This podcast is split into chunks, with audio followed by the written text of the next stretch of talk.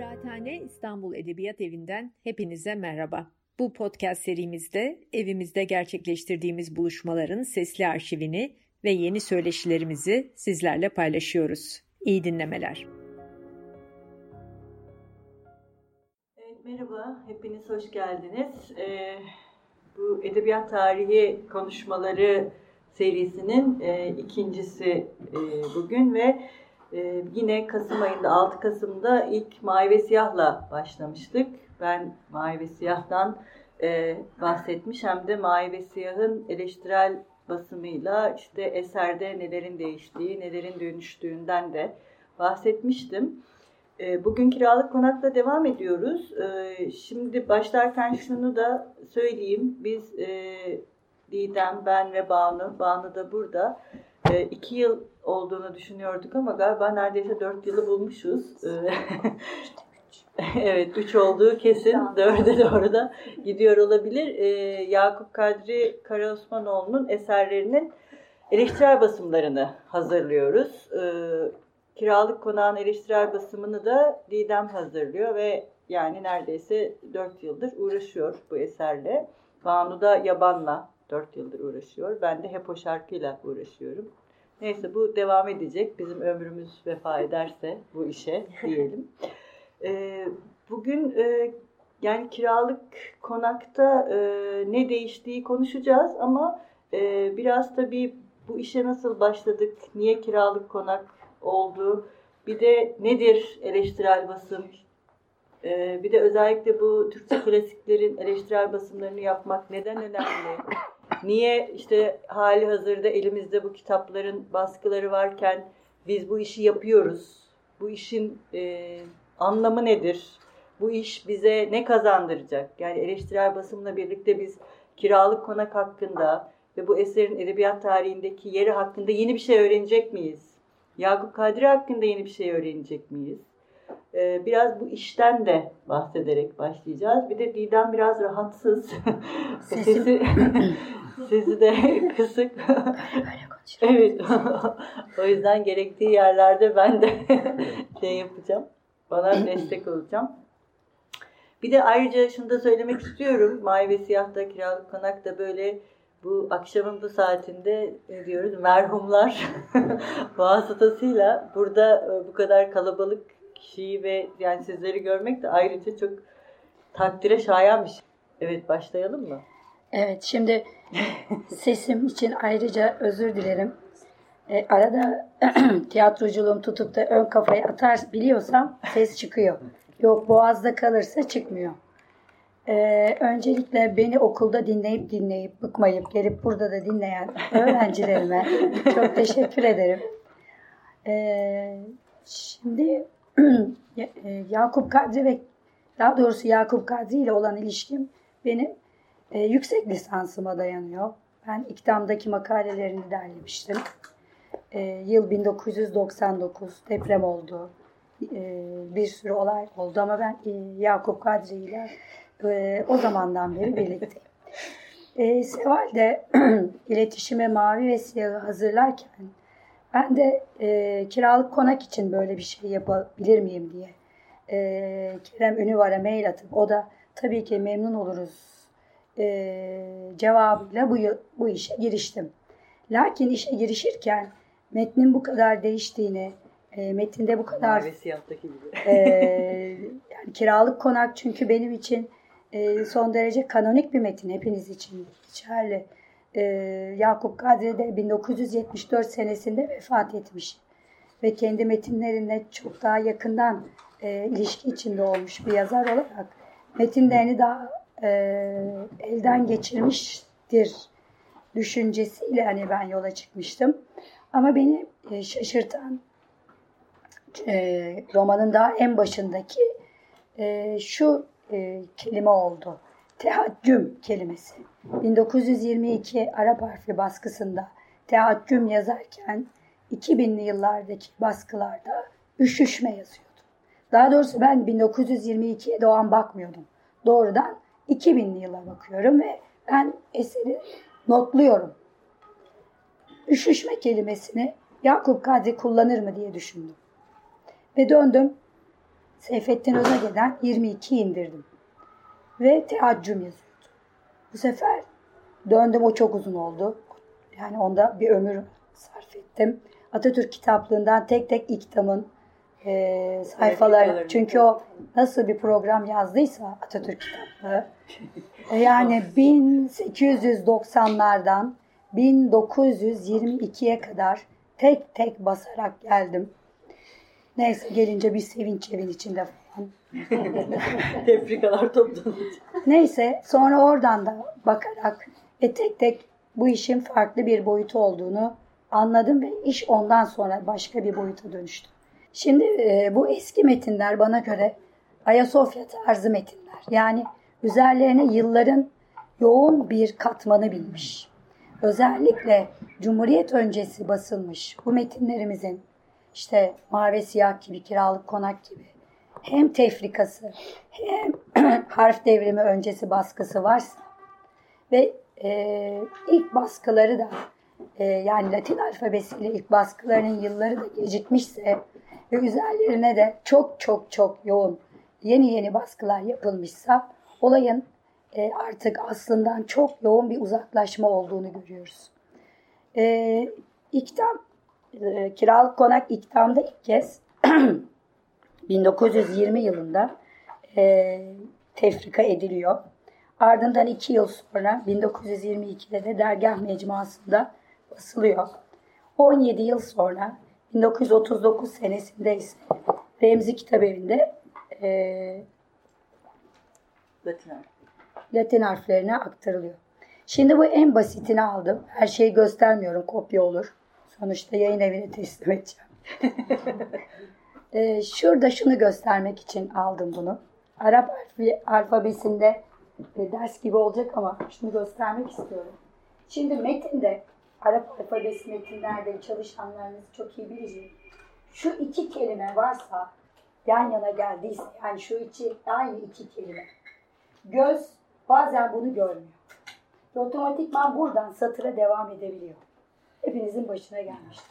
Ve ne oluyor? Bakın şu koca cümle kitapta bu hale geliyor. Yani tefrikadaki aslı buyken kitaba bu şekilde gidiyor. Ve bu bugün bugün bizim okuduğumuz yani 2000 yılındaki baskıda bu şekilde sadeleşmiş ya da devam etmiş.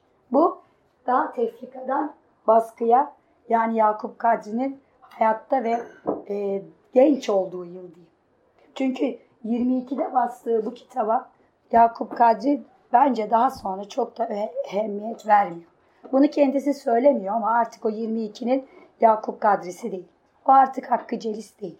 O artık Yaban'ı yazan, Ankara'yı yazan, Panorama'yı yazan bir Yakup Kadri ve 22'deki e, kitabıyla da çok yoğun ilgilendiğini hem hayat şartları hem zoraki diplomatlıklar nedeniyle ilgilenmiyor.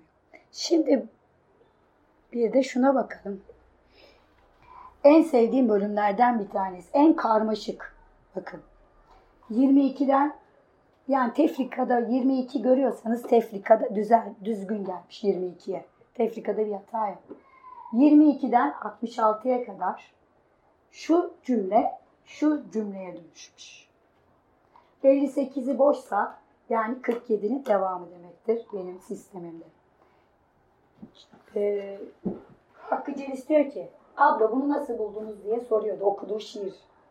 Senin aklı başka yerlerde güzel güzel diyordu ve genç çocuk bundan cesaret alarak tekrar okumaya başlıyordu. Abla dün gece bir sonet daha yazdım. Bir sonet yazdım. Haftaya Nihal Gazetesi'nde çıkacak. Mutlaka onu daha ziyade beğeneceksiniz. Tamamıyla sembolist.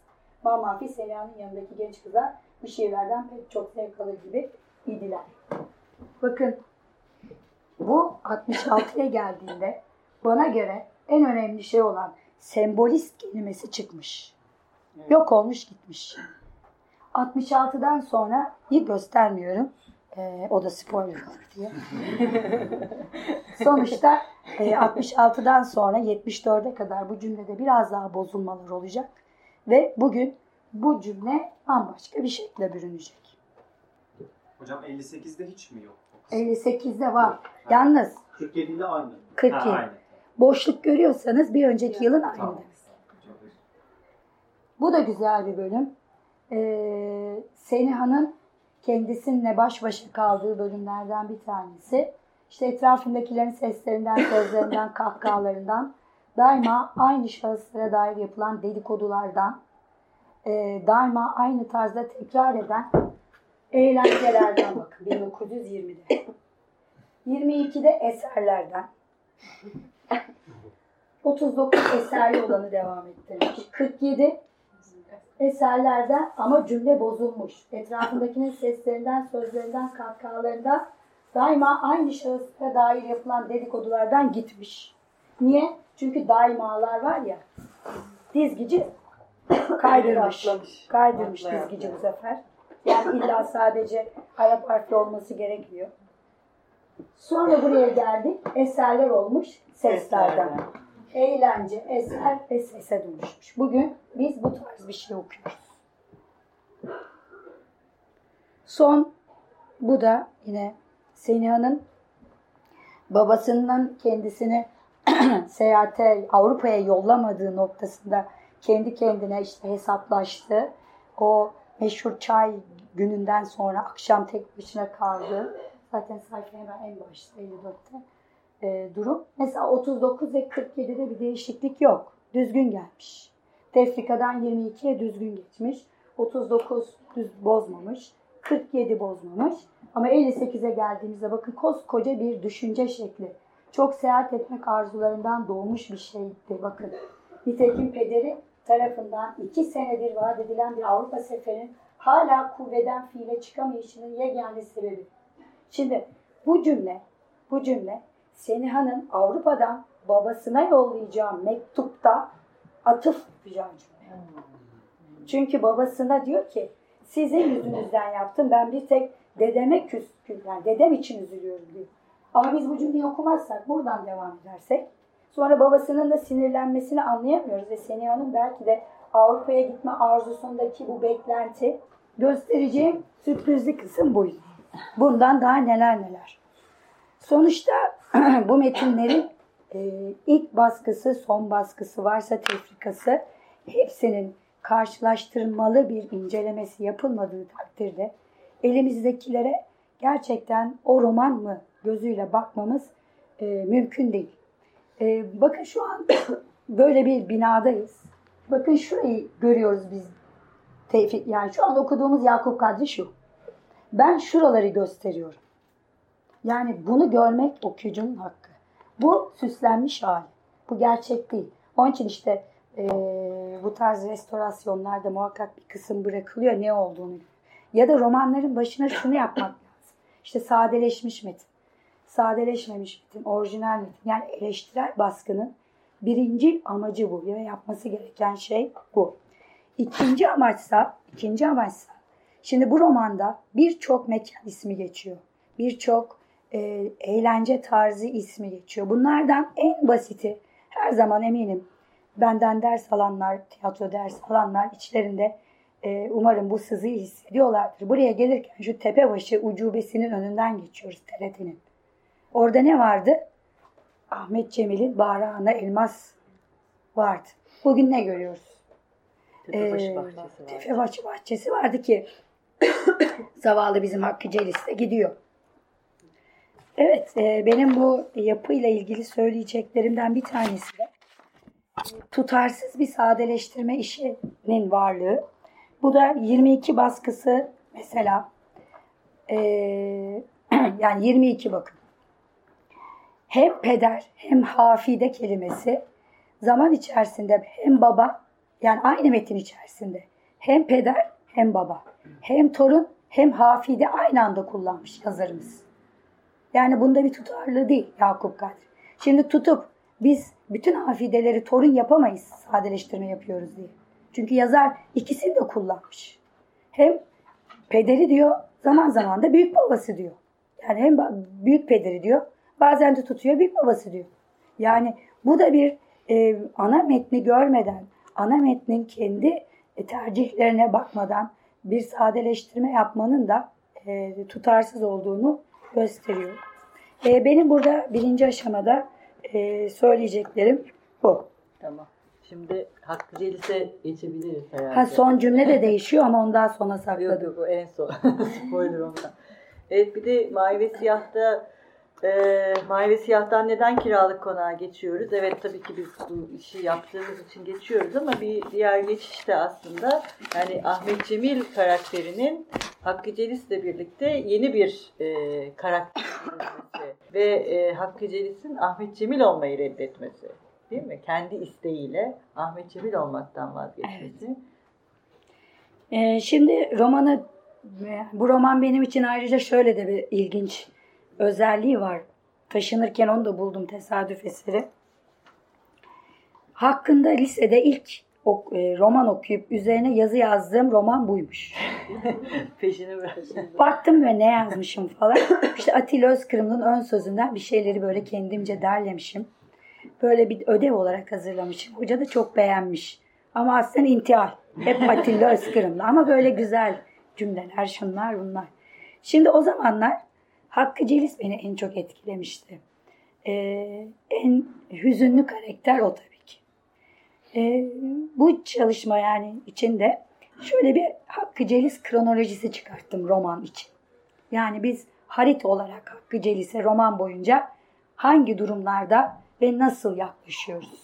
Yazar bize Hakkı Celis'i nasıl gösteriyor? Şimdi Hakkı Celis Seniha ile aslen yaşıttır. Ama Hakkı Celis Seniha'ya abla der. Mesela bu da notlanması gereken bir şey. Yaşıt kuzenler ama abla diyor. Saygınlık ve e, Birisi kadın, birisi erkek birisi kadın, birisi erkek. Bir de namahrem değiller ya. Yani aynı anda aynı mekanda rahatça bulunabilmeleri için. Tabii bu roman için namahremlik meselesi mevzu bahis değil. Çünkü Seniha Faik Bey'in yanında yarı çıplak dolaşıyor ve bu aile tarafından herhangi bir şekilde engellenmiyor. Romanın temel e, meselelerinden biri değil bu ve hatta bu da e, önem e, yani böyle bir şey önlemediklerini fail Seniha'nın yanına e, teklifsiz girmesi de daha sonra konu ediliyor. Yani biz bu çocuğa bu kadar güvendik gibilerinden. Hakkı Celis e, romanın ikinci bölümünde sahneye çıkıyor ilk defa. E, bir çay partisi var Seniha'nın meşhur. Romanın başında pazartesileri yapıyor. Avrupa'ya gidip geldikten sonra da çarşambaları alacak o toplantısını. Ve iki çay partisi de önemlidir e, sahne olarak. Çok güzel. Yakup Kadri bunu çok güzel yapıyor. Birinin konukları ve eğlence şekli tamamen farklıdır ve zaten mekan konaktır.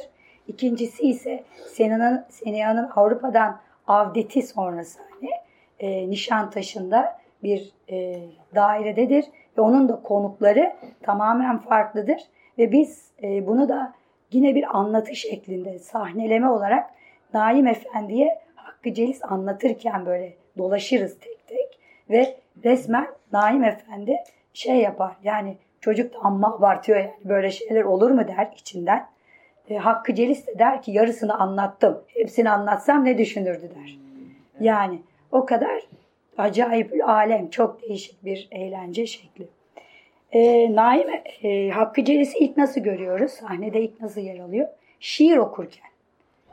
Şair çevresinde kızlar var. E, neyreler e, ve e, Hakkı Celis de şiir okuyor. Seniha da o grup içerisinde. Ama Seniha e, romanın başından da sonuna kadar da bu Hakkı Celis'ten hep sıkılacak. Ve şiir okumasından ayrıca sıkılacak. Ve e, Hakkı Celis'in e, bize ilk tasviri de tıpkı Ahmet Cemil'de olduğu gibi saçlarla başlıyor yazar. Saç dönem için çok önemli bir gösterge. Yani erkeğin saçının tarif edilmesi ilginç. Dönem için demek ki çok önemli bir e, tuvalet şekli, ifade şekli. Yani bizim bugün e, saçının işte modeline göre almış olduğumuz dış tavır özelliği karşı tarafımıza onun da Hakkı Celis'in de saçıyla biz kim olduğunu anlıyoruz. Zaten hemen akabinde de e, Hakkı Celis'e e, saçlar şiiri okutuluyor. Celal Sair'in e, saçlarım aslında şiirin orijinali saçlarındır ama e, Yakup Kadri baktım her yerde saçlarım diyor yani hem tefrika hem şeyde. Saçlarım, saçlarımla eğlenme. Bırak onlar nasıl perişansa öyle kalsın ve ihtisası mesa. Bu bölümü almış. Ama çok önemli bir bölüm.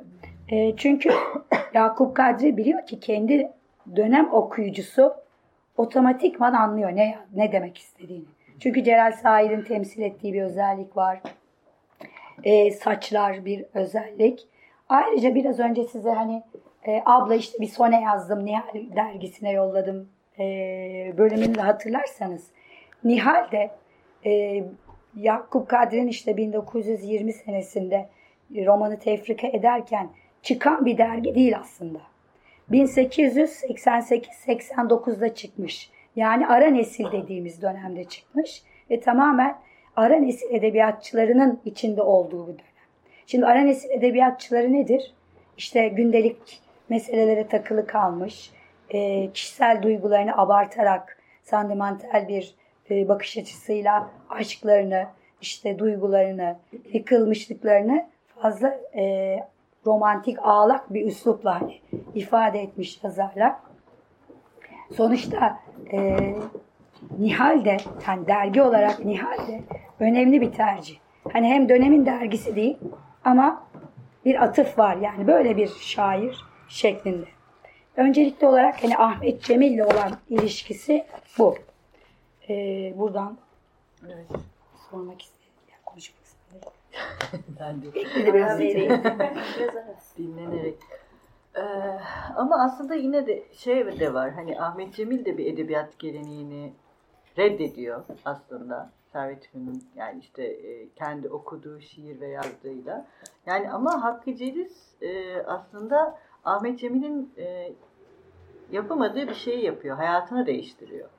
Yani Ahmet Cemil hayatını değiştiremediği için yani bir gemiye binip gidiyor. Fakat Hakkı Celis gemiye binmek yerine cepheye gidiyor.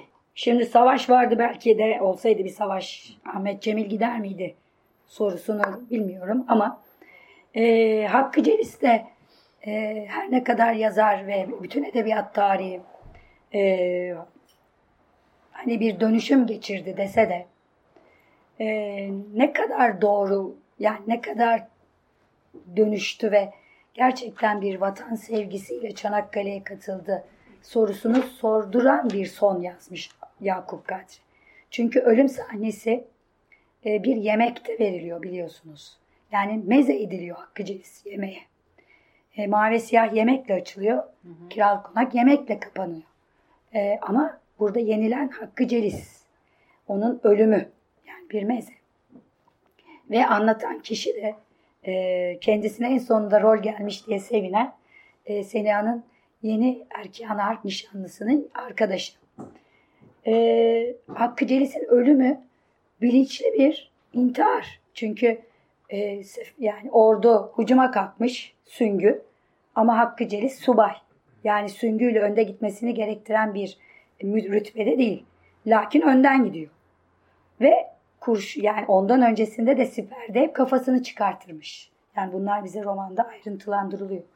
E şimdi Çanakkale cephesinde hepimiz biliyoruz ki siperde kafanı çıkartmayacaksın. En çok anlatılan anı bu. Çünkü devamlı e, kurşun yağıyor. E, Hakkı Celis ölmek için hani bir yani yaşamaktan ziyade bir ölmek için mücadelesi var. Ama onun öncesinde biraz daha Hakkı Celis'i tanıyalım. E, part şey gibi oldu geriye dönüş. Flashback yapıyoruz. E, şimdi Hakkı Celis'in bize roman boyunca sunumunda belli mekanlar da veriliyor. Hakkı Celis tıpkı Ahmet Cemil gibi İstanbul'da çok dolaşan bir yazar. Ama karakter. Devamlı geziyor. Ama çok ilginç bir şekilde kendisi için gezmiyor. Hep birini arıyor. Hep Seniha'yı arıyor. Çok zavallı. Ya Seniha'dan haber geldiğini varsayarak sokaklarda koştur koştur Cihangir'e geliyor. Ya Seniha ona evde beklemediği için koştur koştur koştur Beyoğlu'na çıkıyor. Lebon'a gidiyor. Mulatiye'ye gidiyor. İşte Tokatlıyan'a gidiyor. Ya da Faik Bey onu zorla işte e, kolundan tutuyor. Bir eğlence mekanına sokuyor romanın ilerleyen kısmında. Yani Faik e, Hakkı Celis İstanbul'un içerisinde ama İstanbul'a da çok bigane. Ve bu farkına varışlar, İstanbul'un içerisinde sokakta yürüyüşler, sonra sokağın ayrıntılarını yazarın bize göstermesi ama Hakkı Celis'in fark etmemesi, sonra Hakkı Celis'in fark edişleri romanın da kendi iç e, Hakkı Celis kronolojisi için önemli. Şöyle bir cümle var. Fakat cesareti kafi gelmedi. Mahcup, korkak ve iradesizdi Hakkı Celis. Şimdi Ahmet Cemil için bunu söyleyebilir miyiz? İradesiz o da. Evet. Mahcup değil ama. Korkak da değil ama iradesiz bence. Korkak. korkak diyebilir miyiz mesela Ahmet Cemil için? E, korkak bir düşüncesini mesela eniştesine kızıyor ablasını öldürdüğü için. Ama o iradesiz yani. Evet. Korkaklık ve irade. Kaçmıyor aslında hiçbir şeyden. Kendine, kendisiyle yüzleşmekten kaçıyor. Evet. Şimdi Ahmet Cemil daha güçlü bir karakter. Yani iş kuruyor. İşte sonuçta e, Mavi Siyah'ın merkezinde Ahmet Cemil var. Bu romanın merkezinde Ahmet Cemil yok. Aman Hakkı Celis yok. Ve tabii ki Mavi Siyah'ın merkezinde bir de şiir yazma e, eylemi var. E, biz Hakkı Celis'in de şair olduğunu biliyoruz ama şiir yazmak onun için ana mesele değil. Şiir yazıyor. Şiiri kim için yazıyor? Seniha için. Seniha'nın saçları, Seniha'nın gözleri için devamlı şiirler yazıyor. Bu alıntılarımı okuyamayacağım. Çünkü ben okuyorum size. İstiyorsan ee, şimdi bu bölümde Seniha'nın e, yani hayatının Seniha'dan başka hiçbir şeyle dolu olmaması noktasında e, güzel bir bölüm. E, Hakkı Celis kendi kendine soruyor. Yani ben bu kadar okuyan bir insanım. Ben bu kadar bilen, kibar, anlayışlı, sevgi dolu hani her şeyim. Ama Seniha neden başkalarını seviyor? Böyle bir bölüm. Şurası. Başka. Evet. Başkalarının refakatini benim musahabetime tercih edişindeki sebep nedir? Bana karşı hiçbir temayülü yok mu? O kadar hassas, o kadar hayalperver bir ruh, benim ruhumdan başka kimin ruhuna eş olabilir? Macit Bey benden daha mı zayıf? Nazif Bey benden daha mı anlayışlı? Faik Bey'de sevilecek ne var? Bu ara sıra tuhaflık ettiği ve hikayeler söylediği için herkesin hoşuna giden bir adamdır. Hakkı Celis ondan nefret ediyordu. Seniha'nın etrafındakilerden de müteneffirdi. Ama en çok en çok Faik'ten nefret ediyor. Yani bütün Seniha aşkının tam tersi bir duyguyu Faik'e besliyor. Ve Seniha'yı kaybettikten sonra da Faik'le yakınlaşıyor çok ilginç bir şekilde. E, Faik'le ortak bir noktada buluşuyorlar. E, ama tabii ki o zaman da e, yazar hep bizi Hakkı Celis'e karşı da ikircikli konumda tutmayı sevmiş. Yani Yakup Kadri'nin e, böyle bir tutumu var. Ancak tabii bunu Berna Moran bir hata olarak da söylüyor. Seniha'nın mesela şekillenişinde zaman zaman e, yazarın da bilinçli olarak e, Seniha'da olmaması gereken bir özelliği, tavrı, edayı, hareketi Seniha'ya verdiğini söyleyerek yazarın hatası olduğunu söylüyor ama yine de e, Hakkı Celis de yani Faik ve yakınlaşıyor ama sonrasında yine Faik'ten e, Seniha yüzünden uzaklaşacak. Şimdi e,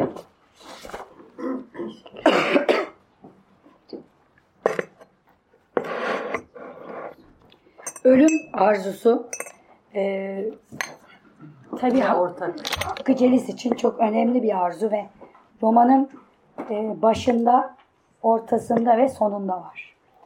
E, başındaki e, ölüm Seni, Seniha'nın aşkıyla ilgili olan ölüm. İşte Çemberli Taş'a gel, e, Seniha bu çocukla kedinin fareyle oynadığı gibi oynuyor. Zaten yazarın cümlesi benim değil. Kedinin fareyle oynadığı gibi oynuyor. Seniha kendi ruh ikliminin değişimlerini Hakkı Celis'in üzerinde deniyor. E, Seniha eğer e, daha içe kapanık evde kalmak istediği bir dönemse Hakkı Celis'i çağırıyor. Eğer dışarı açılacaksa, aşıksa, coşuyorsa Hakkı Celis'le işi yok.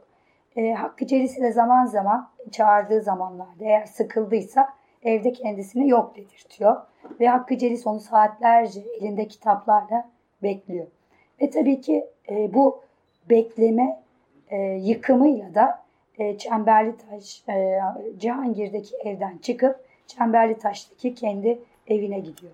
E, Çemberli Taş'taki ev bize çok fazla anlatılmıyor. Selma hanımefendinin yani Naim Efendi'nin ablası, kız kardeşinin evi orası. Anladığımız kadarıyla çünkü e, Selma Hanım'ın torunudur Hakkı Celis. Tıpkı Naim Efendi gibi büyük bir aile olarak oturuyorlar. Ama biz Hakkı Celis'in anne ve babasını hiç bilmeyiz. Ee, yani ben mi anlamadım? Sizler belki anlamış biliyorsunuz yani fark etmişsinizdir. Yani e, Selma Hanım'ın kızının mı torunu, kızından mı torun, oğlundan mı torun o da pek söylenmemiş. Selma Hanım'ın torunu. E, dediğim gibi ilk ölüm fikri e, Hakkı Celis'e e, muhabbet yolunda ölmekten çıkıyor. Yani seniha. Bu içindeki zulmeti uzun ve ateşin bir şiir halinde onun önüne dökmek ve ölmek. Yani şimdi Önüne dökmek öyle. yani şimdi yani birden or- ortaklaştılar yani. Evet. Ve cümle e, son derece bize Ahmet Cemil'i hatırlatan. Ama bu, bu cümleyi söylüyor. Tam böyle gelmiş son tüneli kaçırmış zavallı. Korkak korkak. E, mesela o korkaklık Hakkı Celis'e çok verilmiş. Ahmet Cemil'e verilmemiş dediğin doğru. Hep ürküyor. Kimden ürküyor bu sefer de? Ha- babaannesi ya da anneannesi. Fakat merdivenlerden çıkarken sofadan büyük ninesinin e, sesini işiterek küçücük bir çocuk gibi korktu. Saat kaçta geldiği görülmesin diye sindi kaldı. Mesela bölüm böyle bitiyor. Yani biz birden Hakkı Celis'i sevemiyoruz. He, birden böyle yüce hep böyle bizi böyle bir belli tepeye çıkartıyor ve ondan sonra indiriyor. En dalga geçilen kısım Hakkı Celis'le sizlerin de çok iyi bileceği gibi ada bölümü. Çünkü zavallı bu adada perişan oluyor. Yani her şey adada başına geliyor. Bir kere adada ayın vermiş olduğu cuşişle gidiyor seni aya seni seviyorum diyor. Ondan sonra herkes dalga geçiyor. Ardından ertesi gün Faik geliyor yıkılıyor. Çünkü Faik'in gelmediğine seviniyordu böyle. E, Faik gelince bu sefer Seniha diyor ki bu bana ilanı aşk etti diyor. Bu sefer onunla da dalga geçiyorlar ve orada tabii Piero kelimesi geçiyor. Yani ah küçük Piero. E bu da komedi dellerteden gelen işte Banville'in şiiriyle e, harmanlanan bir kendini mehtapta ağaca asmış bir tip. E, bölümün e, tam çevirisini de Banu yaptı. Bana oraya da koyacağız. Fransızca. E, yani tabii bunları Yakup Kadri ayrıntılandırmıyor. Sadece söylüyor geçiyor. Yani biz dönemin okuyucusunun bildiğini varsayıyor. Ya da şimdiki okuyucu bunu bilecek diyor. Ee, o zamanki mesela en coşkun kelimesi bu gece kalbim Cemşit'in camı gibi dolup boşalıyor, boşalıp doluyor. Mesela bu da baskılarda camı gibi yazılmış. O da ayrı bir Cemşit'in camı gibi. Kimse de demiyor bu Cemşit'in camı nedir? Pencere camı. Ve e, ada tabii e, her şeyin yani ada başlı başına bir e, farklı. Neden farklı? İşte merkezden farklı. Orada bütün ilişkiler laçkalaşıyor. Yani kıyafetler mesela sere serpeleşiyor. Kadın erkek ilişkileri e, yakınlaşıyor zaten. Orada Seniya'nın halası bambaşka bir hala ki o Nur Baba'da karşımıza çıkacak bir hayatı yaşıyor. E, sonuçta e, orada Hakkı Celis e, kadın ve erkek bedeninden tiksiniyor. Mesela Hakkı Celis çok dokunulan bir delikanlı. Herkes Hakkı Celis'e dokunuyor. Mesela bedeni Hakkı Celis'in e, açık. E, kimse ona dokunmaktan çekinmiyor. Mesela Macit'e ve diğerlerine öyle faiye dokunmaktan bahsedilmezken bu e, Hakkı Celis'e Neyyireler dokunuyor, Belkıs dokunuyor. Ali romanın sonunda gidiyor elini böyle neredeyse al seninim diyecek Çocuk gibi. dokunuyor. Ondan sonra Seniha devamlı saçını elliyor, göğsüne yatıyor. Yani bu Hakkı Celis'in de e, bedensel ikliminde diyeyim farklı duygular yaratıyor. Yani e, dokunulmak isteyen bir adam değil bu. Haz etmiyor ve tiksiniyor. Bu da e, otomatikman Süha ve Pervin'e getiriyor bizi. Yani Süha ve Pervin'deki o sevişmiyorsak biz eğer ne yapıyoruz? Aslında orada Hakkı Celis adada sevişiyor. Yani doğayla sevişiyor. Seniha ile kendi ruh aleminde sevişiyor ama dokunuldukça irite oluyor ve tiksiniyor. ve kendi kendine de bu kadın erkek ilişkilerinin bayağı yan olduğunu düşünüyor. Mesela Belkıs kıkır diyor. İşte Cemil, Seniha'nın abisi, e, Belkıs'ın beline dokunuyor. E, ve Hakkı Celis diyor ki ay diyor nasıl böyle hareketler yaparlar diyor Seniha'nın yanında. Çok ayıp oluyor. Yani Seniha'yı da yanlış tabii ki doğal olarak tanıyor ve bütün bunları da Seniha'ya da ayıp olacak düşüncesiyle yoğun bir e, yıkım yaşıyor. Yani e, hayal kırıklığı yaşıyor. Tabii bu Hakkı Celis e, hani züppeler listesinde olan bir e, karakter edebiyat tarihimizde ama bu züppelik noktasında kendince farklılıkları var. Yani onun kıyafeti çok fazla romanda mevzu bahis edilmemiş. Onun duyguları züppek. Çünkü Naim Efendi de e, romanın daha en başında şurada oraya Naim Efendi bu çocuğu da torunları derecesinde severdi. Pek ağırbaşlı ve mahcup tavırlı bir gençti. Vaka biraz haylazdı ve beyhude şeylerle meşguldü. Beyhude şey ne? Şiir. Naim Efendi genel geçenlerde onun şiir diye yazdığı bazı garip manzumeleri görmüştü de hayretler içinde kalmış ve çocuğun aklına dair epeyce endişeye düşmüştü. Yani e, Hakkı Celis bize e, züppelik noktasında düşünce, düşüncesi de şiir. Yani şiir olarak bu, e, yazmak zaten başlı başına züppelik. Yazdıkları ayrıca züppe zaten kendi de diyor tamamen sembolist. Sonra zaten kendiyle de dalga geçecek. Ama ahlaksız biri değil. İşte Nuriye ve Neyirler e, bedenlerini e, ona sunuyorlar adada. Ama o her defasında eteklerini örtüyor. Mesela bu yazar bunu yazıyorsa çok bilinçli yazıyor. Yani Neyir'in eteği açılıyor. Özellikle orada beyaz ipek çoraplardan bahsediliyor ki Servet-i Fünuncuların çok sevdiği İpek bir çoraplar. ipek çorapla ve e, Hakkı Celis ilk iş hemen eteği örtüyor. Yani her defasında e, şeyi ağır başlı, e, terbiyeli, iyi, bir hani delikanlı. Yani yazar e, ihtimal şunu söylemek istiyor. Evet Naim Efendi onu anlamıyor ki romanın sonunda zaten birleşecekler ama Naim'le Hakkı sonuçta bu züppe değil. Bu yozlaşmış biri değil. Bu genel e, Osmanlı ahlakından uzak bir çocuk değil. Israrla bunun e, söylenmiş olması önemli. Zaten gündelik hayat işlerinde beceriksiz. Ondan sonra eğlence yerlerinden habersiz. Acemi. Hayat acemisi. Evet. İşte en güzel sahne adada bindiği eşek devamlı geri kalıyor. Herkes eşeği değiştiriyor. Hep onda geri kalıyor bu eşek. Ve yol boyunca başına hep komiklikler geliyor. E, tabii Faik ve Seniha aşkının gözünün önünde gittikçe artan bir ateşle yanması Hakkı Celis'in de o ateşte olgunlaşmasına neden oluyor.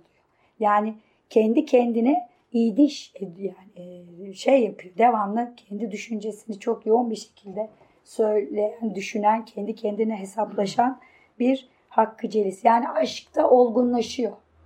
Zaten bu olgunlaşmanın e, meyvesi yani dalından düşmesi Seniha'nın odasındaki o crescendo ile bitecek. İşte e, ilk e, savaşa işte daha doğrusu gönderiliyor. Bir ara tatile geldiğinde Seniha'nın odasında Seniha'nın o e, cilveli hallerinde en sonunda e, içine kapanacak ve e, yoğun bir ağlama krizine tutulacak. Tabi Faik ve Seniha aşkı Hakkı Celis'i de kendine biraz getiriyor. E, ve Seniha'dan uzaklaşıyor. Yani. Tabi burada bir aşk olayı bizim e, Ahmet Cemil'le yakın olmadığımız bir bölüm. Yani Ahmet Cemil'de bir kadınla bu kadar yoğun e, aşk e, duygusunun anlatımı romanda yok. Bu aşık olmalı. Kendisine aşık. Yani Burada somut bir kadın var. burada somut bir kadın var. Orada Lamia somut bir kadın değil. Ee, bir de şey de var. Mesela bu şimdi sen konuşurken aklıma geldi. Bu Hakkı Celis'in bu kadar beceriksiz olması ama bir taraftan hep Hakkı Celis'in bir şey yapacağını düşünmemiz. Şey de öyle ya Mahur Beste'nin Behçet Bey'i. Hiçbir şey yapmıyor. Beceriksiz, mahcup, iradesiz, korkak. Hepsi bir arada. Evet. Onun beceriksiz. Yani şey gibi eğer e, ne bileyim Ahmet Cemil Mümtaz'la akrabaysa belki Hakkı Celis de Behçet Behçet Bey. Bey'le akraba olabilir. Yani bu beceriksiz korkak noktasında eee, mesela bir gün adada Seniha eee, Hakkı'nın göğsüne geliyor kendini böyle eee, pat diye atıyor. İşte kendimi sana verdim. Ne istersen onu yap dese gibi diyor yazar. Genç adam hiç şüphesiz bu vücudu silkip itecek ve haykırarak bayırlardan tepelere, tepelerden sahillere kaçıp gidecekti. Bir kadın vücudunu zapt ve idare etmekteki müşkülatı adeta adalatıyla hissediyordu. Evet. Yani eee, Tam şu Ahmet söyledi gerçekten. Yani kadını itmek, kadın bedenini itip ısrarla o arzuyu evet yok etmek. Şimdi yani. sadece o o somut. Bir de soyut alem. Mesela Seniha devamlı Desdemonalar, ondan sonra Juliet'ler, Madame Bovary'ler. Yani bir de böyle roman kahramanlarına hep benzeterek. okuyor, okudukları Evet. gibi olmak istiyor. Yani ona benzettik, benzemedikçe kızıyor ve uzaklaşıyor. Ee, böyle bir muhayyel hani ruh hali. Tabii yeniden e, bir de şu var. E, mesela iki yerde hayvan benzetmesi ilginç. Seniha Faik'i e, adada yani ada sahnelerinde Seniha Faik'i kendine aşık eder. Öyle çizilir. Yani romanın sonunda da Seniha der ki o beni kandırdı. İşte Bernard Mora'nın da kızdığı bölüm bu. Ee, ve Seniha için şunu söyler. Faik'i aldı bir hayvan gibi işte götürdü adanın en gizli yerine ve aşklarını yaşadılar. Ve gittikçe yanlarındaki herkes onları bıraktı. Herkes adadan çekildi. Ama Seniha ile Faik bunu fark etmedi bile. İki, başka bir hayvan şey de Hakkı Celis de herkesten uzaklaşmak istiyordu. Tıpkı o hayvanlar gibiydi ki hastalandıkları zaman hemcinslerinden kaçarlar ve ölmezden pek çok evvel ortadan kaybolurlar. Mesela bu da aslında Evet. Hakkı Celis için çok önemli bir ön, ölmeden önce ölmeden kaybol- önce kaybolma. Yani e, ben buradan şunu anlıyorum ki Hakkı Celis intihar etmek için gitti Çanakkale'ye. Evet, ölmek. Yani bir dönüşen karakter değil o. Yani gitti ölecekti. Bari gideyim dedi. Orada öleyim. Yani bu kadar da bari gideyim orada öleyim demedi. Çünkü biraz da dönemin Ölebileceği bir yer. Ha, yani bir de şöyle bir şey var. Yani hak, Bir de tıpkı intihar yine de şey herhalde 1920'de Tabii, tabii. bir karakterin kafasına silah. yani iradesiz sonra. birini de düşünürsek. Evet. Aslında bir iradesi var. Kendini öldürebiliyor yani. O da irade. Ama bir grubun içerisinde yine yok olacak. Tek Yani-. Birey değil ya. İradesiz Birey değil. Sonuçta intihar da bireysel bir eylem. Evet, evet. Tek başına göze alabileceği bir hareket değil. Ama daha adadan yani ada dönemlerinde daha romanın çok daha yani ortası artık ama yine de Hakkı Celis'in gelişimi açısından hani bu benzetme iki hayvan olarak biri aşk yaşamak için gidiyor birisi ölmek için kendisini Ee, ve sonra tabii şurada şu ben, e, farkına varış da önemli. Seniha'dan anladı ve sevda denilen şey ona mütemadi bir ihtilaç gibi göründü. Şiirdeki aşkla hayattaki aşk ne kadar birbirine benzemiyormuş. Yani bu ada e, tamamen sadece Faik ve e, Seniha için bir dönüşüm değil, aslında Hakkı Celis için çok çok önemli bir dönüşüm. Tabi sonra Seniha Faik'ten uzaklaşınca e, Hakkı Celis'i yeniden a, zapt ediyor. Ve bu zavallı Seniha'nın kendisine aşık olduğunu sanmaya başlıyor. E, o zaman e, onunla baş başa geçirilen vakitlerde de e, işte Paul Verlaine'den şiirler okunuyor. James, Claudel yani bunlar hep böyle notlanması gereken. Çünkü e, kimisinde aşk acısı var, kimisinde inziva var. Mesela bu şairlerin kimisinin hayatında birbirine aldatma var. Yani bilinçli seçilmiş şairler öyle hani sembolistlerden yazayım demiyor e, Yakup Kadri. Hepsinin bir e, şeyi var. Edebiyat tarihinde bir göndergesi var, gönderimi var.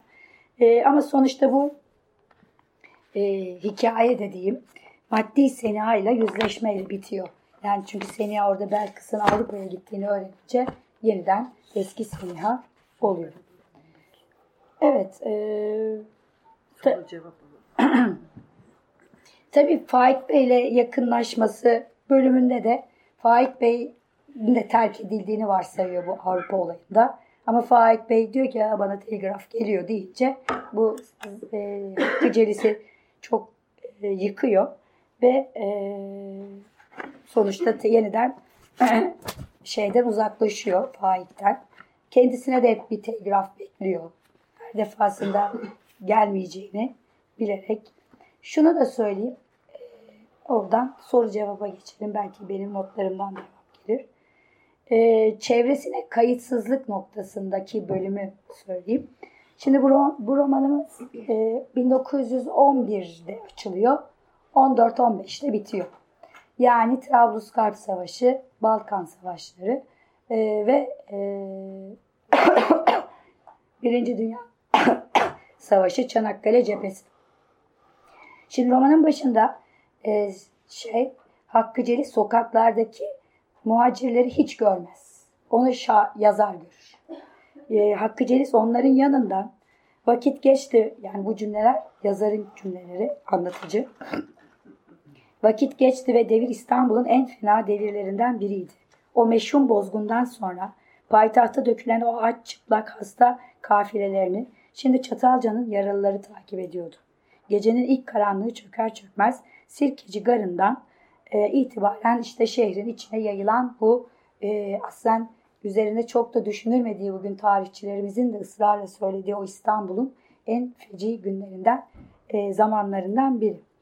Herkes bugün yarın İstanbul'a girildi deniyor. Yani Balkan Harbi e, Çatalca sınırına gelmiş top sesleri duyuluyor.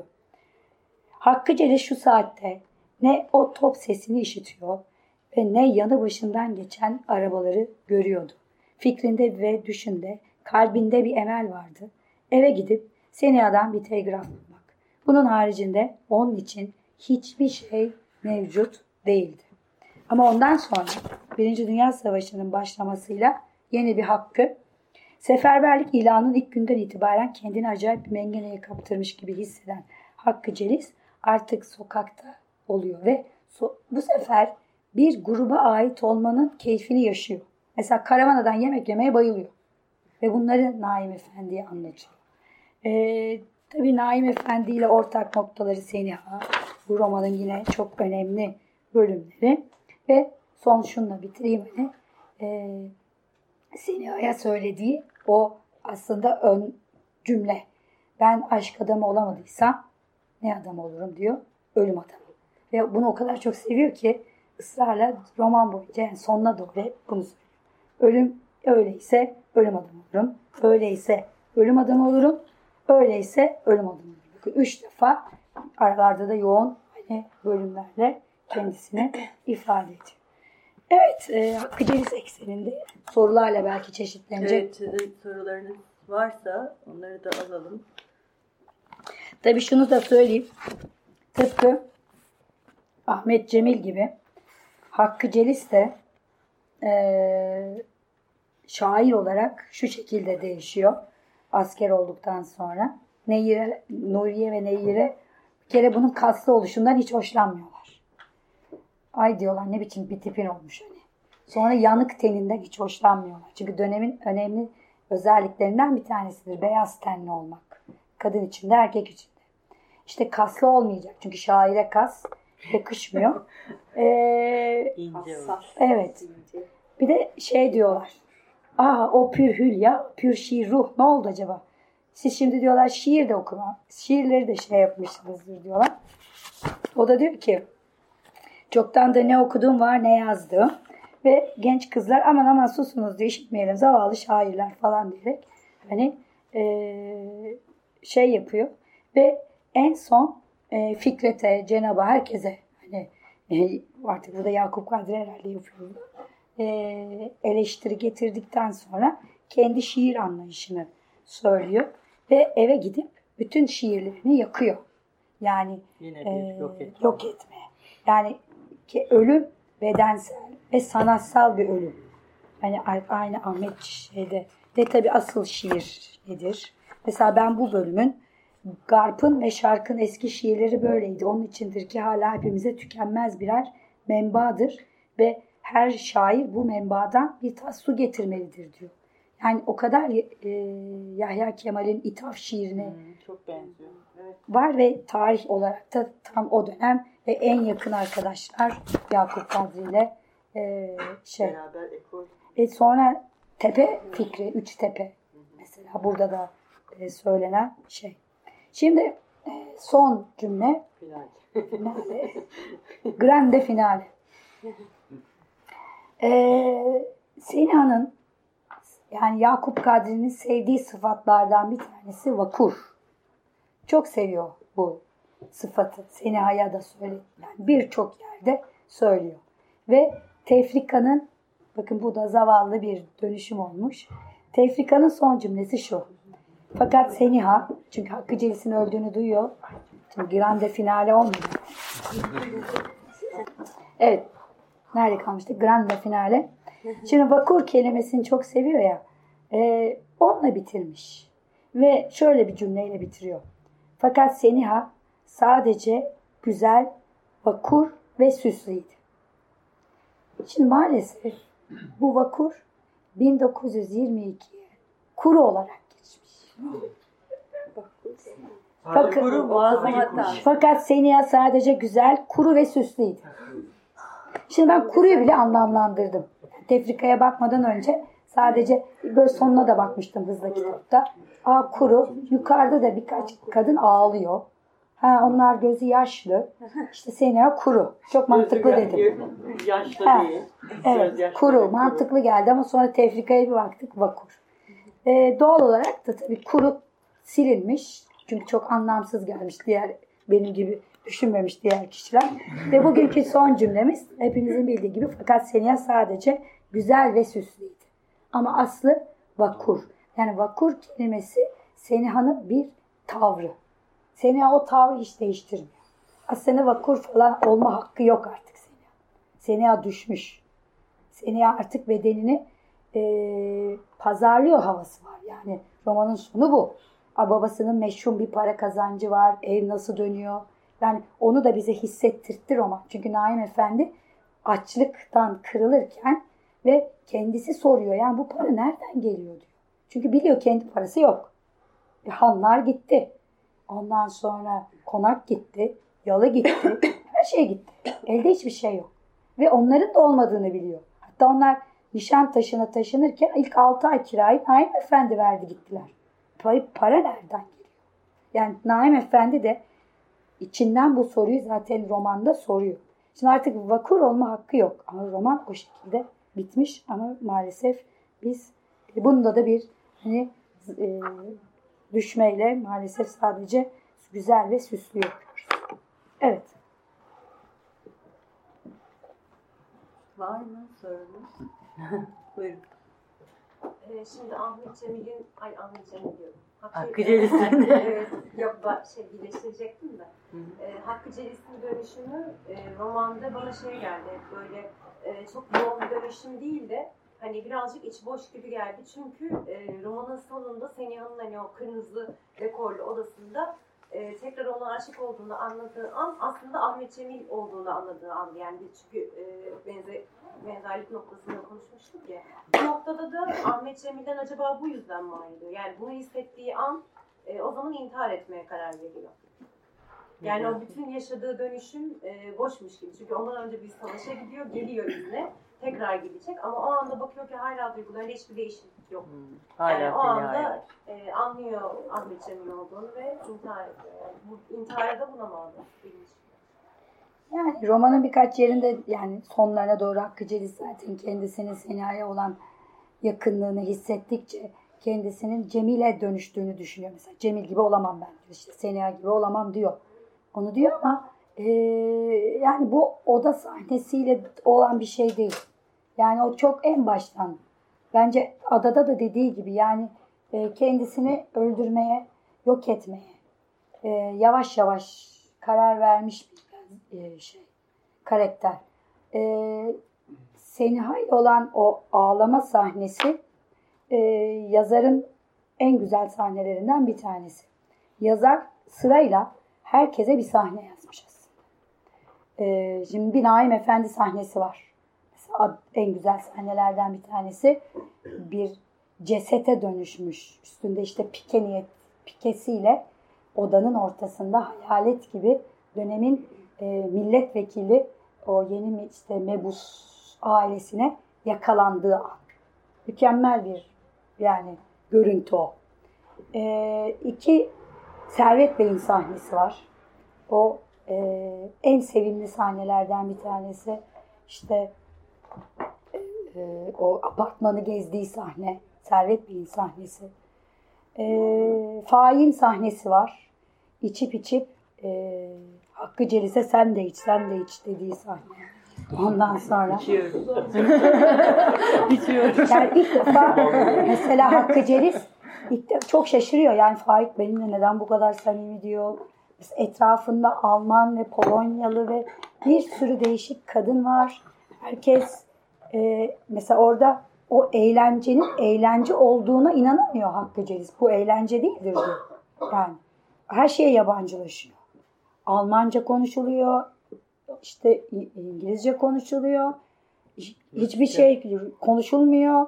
E, bir faik sahnesi var. Ondan sonra bir de tabii romanın sonunda Seniha sahnesi var işte o sahne. Ama o sahnede faik de var.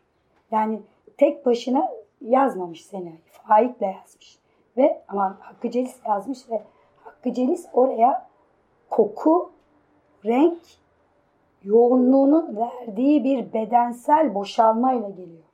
Koku çok güzel bir koku tarif edilmiş. Ee, kullanılmış kadın çamaşırı kokusuyla diş tozu kokusu diyor. Şimdi bugün diş tozu yok hayatımızda.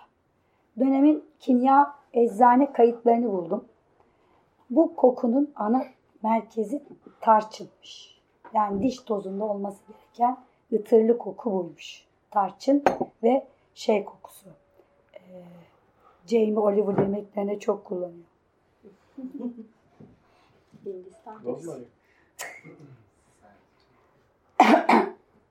Neyse gelirse söylerim. E, bu koku odaya bir giriyor böyle bir e, egzotik bir koku var. Yani en güzel tabii kullanılmış kadın çamaşırı. İki renk var. En sevdiği renk. Yani koyu Kırmızı, bordoya yakın. Her yer kadife. Paravan var. Paravanın üstünde de mitolojik bir e, resim var. O resmin zaten hikayesi ayrıca. Yani Hakkı Celisi şey yapıyor. Bir işte e, mumun yakması falan yani o da ayrı bir sahne. Bunun üzerine de ayrı konuşulur. E, ve bütün bunlardan dolayı da sevişemediği için bir sevişme boşalması yok. Gözyaşı seli var.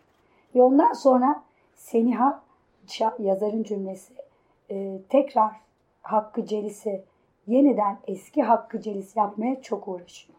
Onu konuşturmaya, işte onu eskisine dönüştürmeye ve dönüşmüyor artık. Orada kapatıyor kendini. Ve Seniha yazarın ifadesiyle her yüzüyle Hakkı'ya gözüküyor. Yani en adi, evet. en basit, yani en gerçek Bayağı. Seniha olarak. Her şeyi oynuyor. O da çok güzel bir sahne. Ve ondan sonra Hakkı hiç bir daha bir ondan sonraki sahne şu. Oradan çıkıyorlar. Yemek yiyorlar. Hiç konuşmuyorlar. Hiç konuşma yok ondan sonra. Ondan sonra zaten son sahne e, Hakkı Celis'in ölüm sahnesi. İşte aslında o bayağı, e, bayağı olduğunu anladıktan sonra hani hala böyle bir kadına böyle bir aşkı e, besliyorum diye düşündüğü için. Her ikisi de. Yani hem aşık olmanın vermiş olduğu ve e, kendi inandığı ya da beklediği şekilde bir vuslata ulaşamamanın doyumsuzluğunun kendini yok etme hani tezahürü diyeyim. Biraz bir roman gibi konuştum. Hem de e, böyle bir adi kadına bunca yıl nasıl aşık oldu. İkisi birlikte. Tek başına söyleyemeyiz diye düşünüyorum. Haksızlık ederiz. Adam zaten iki isim. Hakkı Celis. İki duygusu da vardır. Evet çok teşekkür ederiz. Sağ olun. Ben teşekkür ederim bu sesle beni dinlediğiniz için.